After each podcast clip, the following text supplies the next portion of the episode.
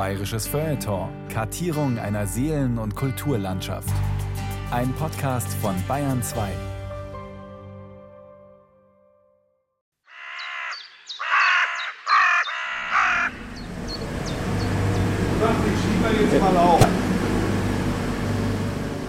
Also ist so, dass wir bis größten Hund einäschern, das sind also 100 Kilo, die dürfen wir einäschern. Wir äschern momentan im Dreischichtbetrieb ein.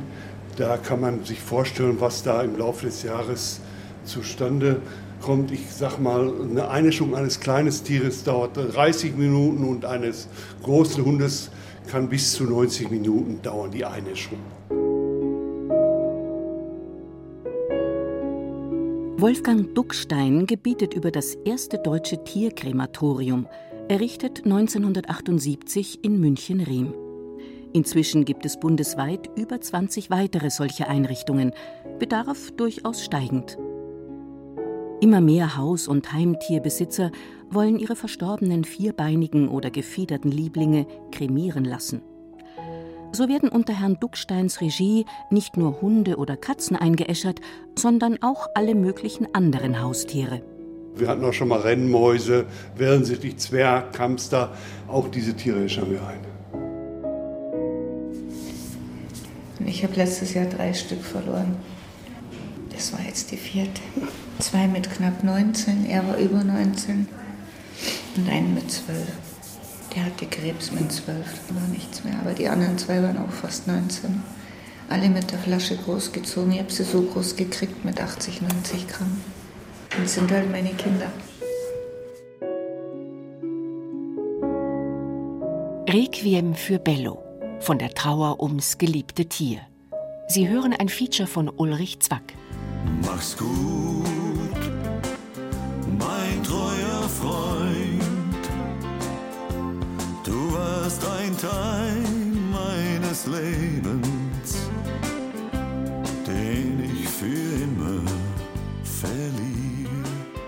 Es gibt Themen, bei denen ahnt man zunächst gar nicht, worauf man sich da eingelassen hat.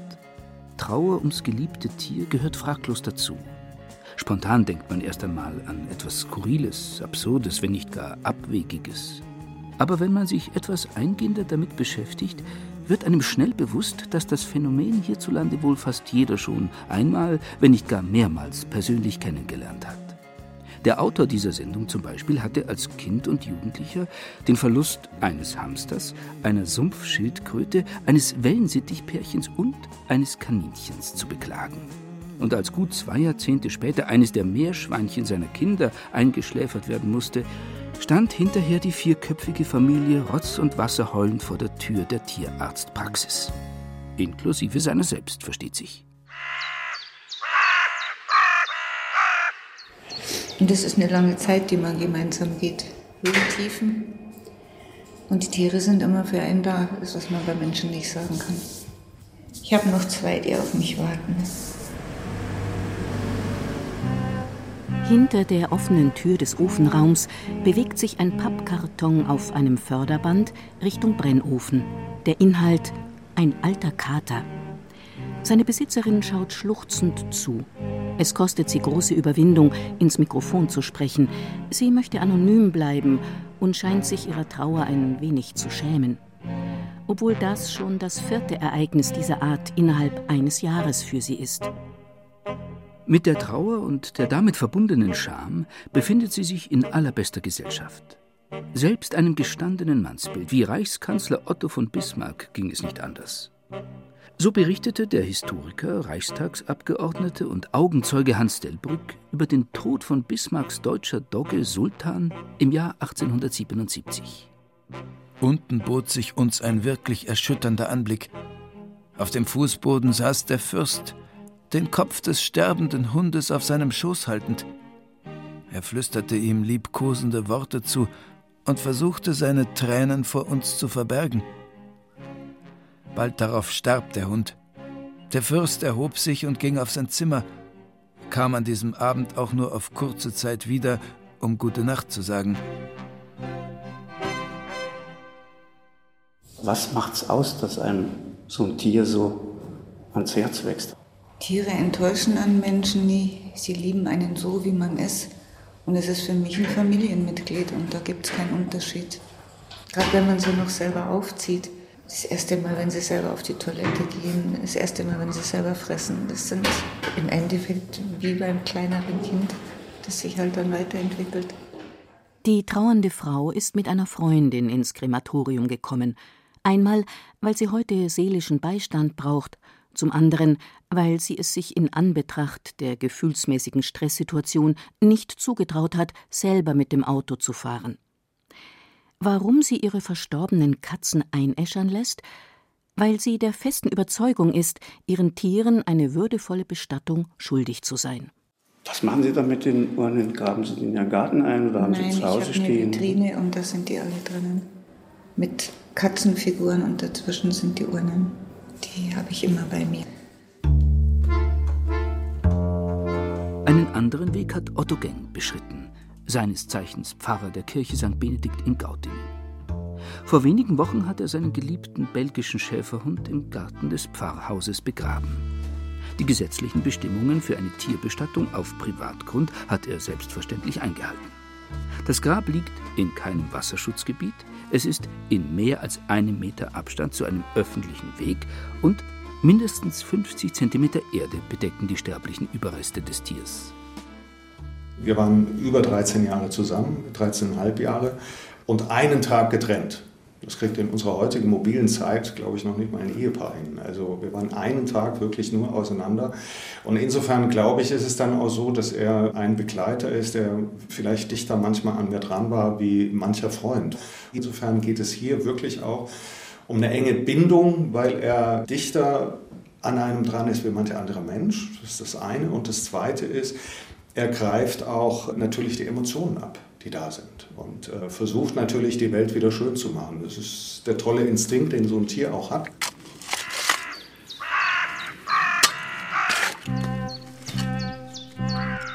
Eine enge Beziehung zwischen Tier und Mensch kann sich freilich auch einstellen, wenn der vierbeinige Liebling weitaus unscheinbarer und kurzlebiger ist als Hund oder Katz. An einem regenverhangenen Herbstsamstag tragen Mutter und Tochter Furtner im Münchner Stadtteil Obermenzing auf dem Tierfriedhof mit dem schönen Namen Letzte Ruhe ihre jüngst verstorbene Heimratte Nudel zu Grabe. Eine Freundin der Mutter und der Verlobte der Tochter sind mitgekommen. Bunte Kleidung, türkise Punkfrisur. Er trägt bereits Arbeitsuniform, denn sein Dienst beginnt im Anschluss. Und doch, die vier bilden eine richtige kleine Trauergemeinde. Wegen einer Ratte? Einem Tier, das viele Menschen schlichtweg eklig finden und das höchstens drei Jahre alt wird? Vorschnelle Urteile sind da völlig unangebracht. Jeder darf selbst entscheiden, an welche Sorte Tier er sein Herz verliert. Und die Furtners sind halt erklärte Rattenfans. Insgesamt haben sie bereits 40 Ratten besessen, neun davon beherbergen sie immer noch in einem riesigen dreistöckigen Käfig. Alle anderen, nicht nur Nudel, haben sie auf dem Tierfriedhof bestattet und um jede einzelne tief getrauert. Natürlich, jede Ratte ist besonders. Auch wenn sie sich ähnlich sehen von der Farbe oder so, trotzdem ist jeder unterschiedlich. Jeder hat unterschiedlichen Charakter, jede zeigt die Liebe anders. Also die eine kneift ein bisschen, wenn sie sich freut, die andere legt einen ab, die andere pinkelt einen an, wenn sie sich richtig freut. Und äh, ja, das ist, das, das ist einfach ein schönes Gefühl, wenn man eine Ratte auf der Schulter sitzen hat und die sich einfach ankuschelt und dann so zeigt, dass sie einen liebt. Wenn man eine verliert, ist es wie, es würde ein kleines Stück vom Herzen weggehen. Für Großstadtmenschen gäbe es noch einen weiteren naheliegenden Bestattungsort für Heimtiere. Öffentliche Grünanlagen. Der Autor dieser Sendung und seine Kinder zum Beispiel haben das eingeschläferte Meerschweinchen damals feierlich in einem öffentlichen Park begraben. Und sich damit unwissentlich strafbar gemacht, denn das ist, wie er erst jetzt erfuhr, streng verboten. Da das Ereignis weit über 20 Jahre zurückliegt, dürfte die Tat jedoch längst verjährt sein. Es gibt allerdings Tierbesitzer, die hatten bis vor kurzem überhaupt keine Möglichkeit, ihrer Trauer durch eine würdige Bestattung Ausdruck zu verleihen. Pferde durften in Deutschland weder vergraben noch eingeäschert werden. So blieben, je nachdem, ob das Pferd laut Equidenpass als Schlachttier freigegeben war oder nicht, nur der Pferdemetzger übrig oder gar nur die professionelle Tierkörperverwertung. Wobei die Vorstellung, dass ein geliebtes Wesen für den menschlichen Verzehr verwurstelt wird, sicher mindestens so unerträglich ist wie die, dass es zu Tiermehl für Futterzwecke, Biodiesel oder Schmierfett verarbeitet wird. Folglich scheuten und scheuen auch derzeit noch viele Rösserbesitzer weder Kosten noch Mühen, um ihr Pferd in Holland oder der Schweiz kremieren zu lassen. Inzwischen aber ist auch in Deutschland alles einfacher geworden. Seit Februar 2017 ist es erlaubt, es hat eine Gesetzesänderung stattgefunden, heißt, auch wir werden demnächst ein Pferdekrematorium bauen, um den Pferdebesitzern die Möglichkeit zu geben, dass auch ihr Pferd eingeschert werden kann. Gründlich, wie man hierzulande nun mal ist, hat man ausgerechnet, dass bei der Kremierung eines Pferdes rund 28 Liter Asche anfallen. Zum Vergleich, bei einer großen deutschen Dogge sind es lediglich 4 Liter. Auf die Tierurnenhersteller kommen also völlig neue Herausforderungen zu. Der Weg in die Trauer beginnt oft mit dem Gang zur Tierärztin oder zum Tierarzt. Viele lassen ihre todkranken Haustiere einschläfern, um sie vor unnötigem Leid zu bewahren. Man kann, wie Pfarrer Geng, die Veterinärin oder den Veterinär zum Einschläfern auch zu sich nach Hause kommen lassen. So kann das Tier in gewohnter Umgebung sterben. Bleibt ihm der Stress eines Praxisbesuchs am Lebensende erspart. Wer sein Tier einschläfern lässt, wird dadurch zwar nicht vor quälenden Trauergefühlen bewahrt, weiß aber wenigstens, was auf ihn zukommt. Anders ist es, wenn ein Tier plötzlich durch eine Krankheit oder einen Unfall stirbt. Da kommt für die Tierhalter zur Trauer auch noch der Schock des plötzlichen Verlustes hinzu, der auf höchst verschiedene Weise Ausdruck findet. Dazu Dr. Gabriela Gindert, die in Pentenried bei Gauting eine Tierarztpraxis führt. Das ist so unterschiedlich wie die Tierhalter selbst. Der eine ist wütend, der andere hadert mit den Grenzen der Medizintechnik, der andere wird ganz ruhig. Warum aber kann ein Haustier überhaupt so einen hohen Stellenwert annehmen? Gindert hält das für eine typische Begleiterscheinung unseres Gesellschaftssystems. Zum einen ist es so, dass es wirklich ein Lebensabschnittsgefährte, ein Sozialpartner ist, oftmals der einzige Sozialpartner. Und das fällt weg. In Deutschland gibt es über 40 Prozent Singles. Und das Tier gibt dem Menschen dann auch so eine Struktur in seinem Leben. Das gilt insbesondere für ältere Menschen. Ein Drittel aller Alleinstehenden sind über 60 Jahre alt. Die vertrauten Partner, Freunde, Bekannten und Verwandten sterben nach und nach um einen herum. Da bleibt am Ende oft wirklich nur noch das treue Haustier als Gefährte. Und Beziehungen zu Lebenden, einem eigentlich nahestehenden Mitmenschen, können ja auch manchmal so frustrierend sein, dass man ihnen die Gesellschaft eines Tieres vorzieht. Das war halt ein Hase, der sehr krank war und man bereitet die Leute ja dann auch ein bisschen darauf vor, dass die Prognose einer Behandlung eher ungünstig ist. Und dann kam halt einfach die Aussage, bitte versuchen Sie alles, weil wenn mein Kaninchen stirbt, ist es für mich schlimmer, als wenn mein Mann sterben würde. Ihrem Mann hätte man diese ebenso ehrliche wie erschütternde Aussage vermutlich nicht entlocken können. Männer, die haben oftmals ein Problem, die Emotionen rauszulassen. Denen ist es furchtbar peinlich, wenn sie um einen Wellensittich, den ich einschläfere, weinen. Überhaupt weinen. Die Trauer auch zuzulassen. Historisch gesehen gibt es durchaus Gegenbeispiele. Friedrich der Große von Preußen ließ nicht nur elf seiner geliebten Windspiele im Garten von Schloss Sanssouci bestatten und durch Grabsteine ehren, sondern verfügte obendrein in seinem Testament, dass auch er selbst in ihrer Nähe begraben werden wollte. Ein Wunsch, der ihm allerdings erst im Jahr 1991 mit großem Pomp erfüllt wurde, als seine sterblichen Überreste aus der Potsdamer Garnisonskirche nach Sanssouci umgebettet wurden. Bayerns Monarchen taten sich in puncto Trauer ums Tier in der Regel dagegen nicht sonderlich hervor. Dabei war Prinzregent Luitpold angeblich davon überzeugt, dass es sich bei seinen abgöttisch geliebten Dackeln um leibhaftige Reinkarnationen wittelsbachischer Ahnen handelte. Bürger und Bauern indes hatten aufgrund notorisch schlechter Zeitläufte jahrhundertelang meist ganz andere Sorgen als die um Heimtiere und deren Ableben. Nutztiere, ja, die brauchte man natürlich, als Arbeitskräfte Milch, Fleisch, Eier, Federn, Pelz, Sehnen und sonstige Lieferanten. Jedoch ein Schoßhündchen, Zwergkaninchen, einen Stubentiger oder Papagei durchzufüttern, wäre einst kaum jemandem in den Sinn gekommen. Schließlich schoben auch in unseren Breiten die meisten Menschen selber regelmäßig Kohldampf. Heute findet man fast in jedem Supermarkt ein eigenes Regal für Tiernahrung.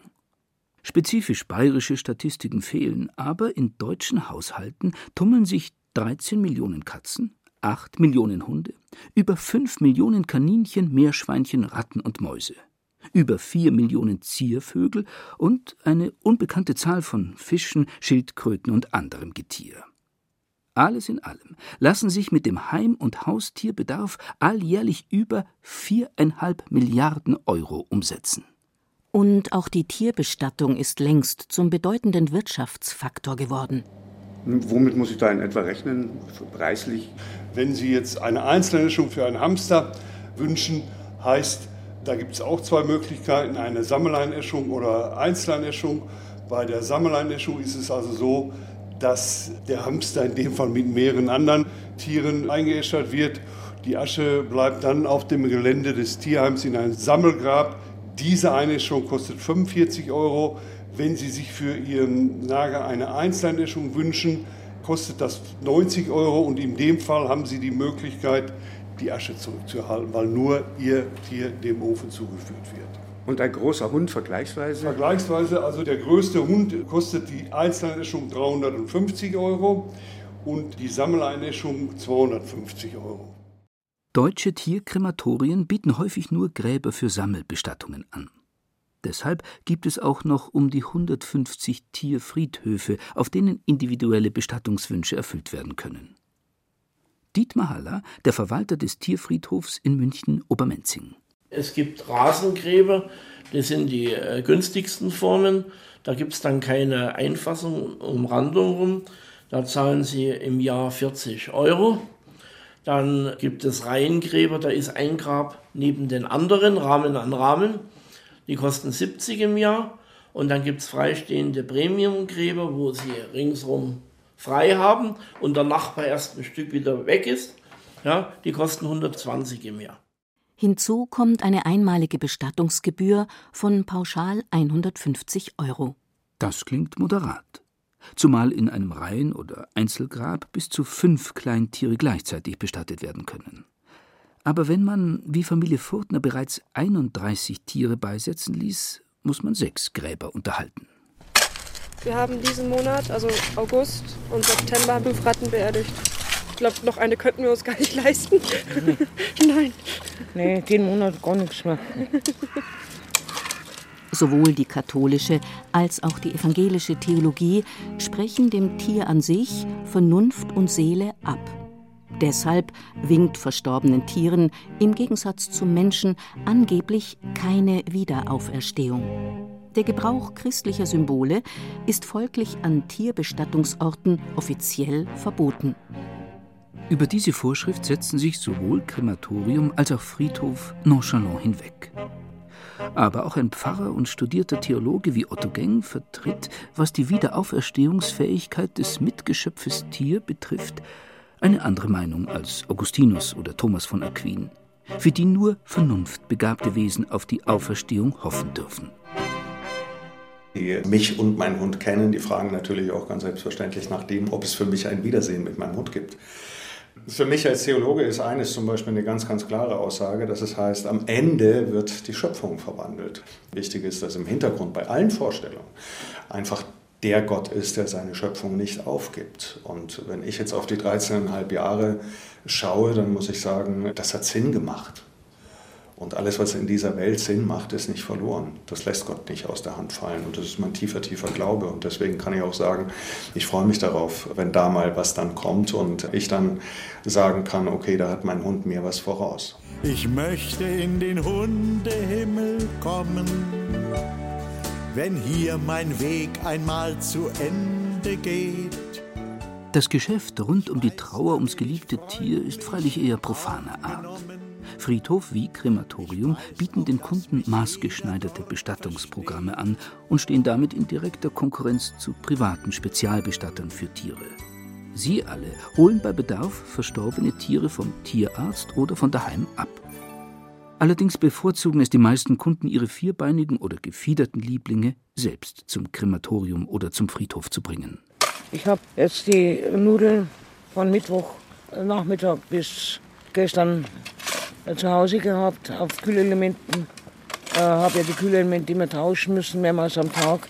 Und jedes Mal habe ich sie gestreichelt und jedes Mal habe ich mich nochmal von ihr verabschiedet. Und ich glaube, das ist auch das, was mir jetzt auch das Ganze noch ein bisschen schwerer fällt. Nudels Gewicht, ein paar hundert Gramm, ließ den Eigentransport in den Tierfriedhof durch die Besitzer zu. Ein liebevoll bunt beklebter Schuhkarton genügte als Sarg. Die angebotenen Tiersärge bestehen meist aus Pappe oder Holz. In der Bestattungsgebühr inbegriffen ist die Aufbahrung in einem eigenen Raum der Stille.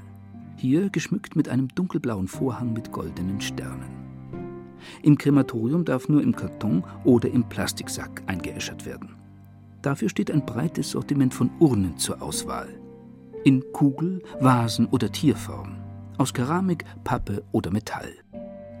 Ferner Herz- oder sonst wie förmige Anhänger oder Wandrahmen, in die man zur Erinnerung etwas Asche des verstorbenen Tiers füllen kann.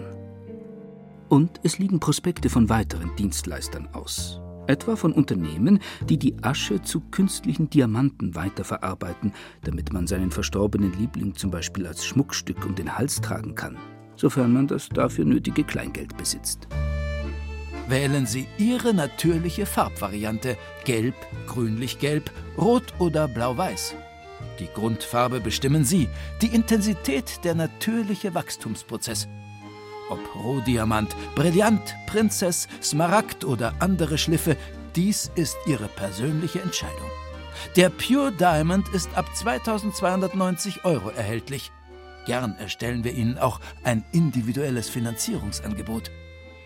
Wer selber kein erklärter Tierfreund ist und noch nie um ein Tier getrauert hat, wird dergleichen schlichtweg pervers finden, angesichts einer Welt, in der Millionen von Menschen Hunger leiden – Andererseits jede Gesellschaft hat ein anderes Wertesystem. Und bei uns steht halt der Hund, die Katze in der Wertigkeit sehr hoch.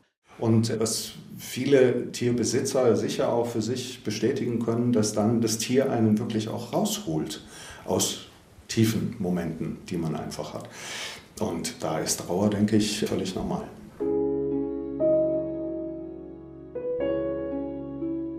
Solange wir unseren historisch beispiellosen Wohlstand noch aufrechterhalten können, wird sich daran auch nichts ändern.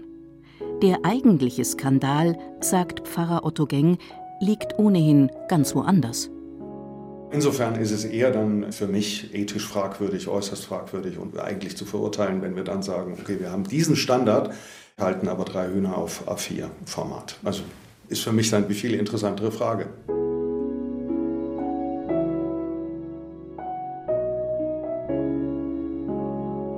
Requiem für Bello von der Trauer ums geliebte Tier. Sie hörten ein Feature von Ulrich Zwack, der auch Regie führte. Es sprachen Ruth Geiersberger, Peter Weiß und Burkhard Dabinus. Ton und Technik Daniela Röder. Redaktion Carola Zinner. Eine Produktion des Bayerischen Rundfunks 2017.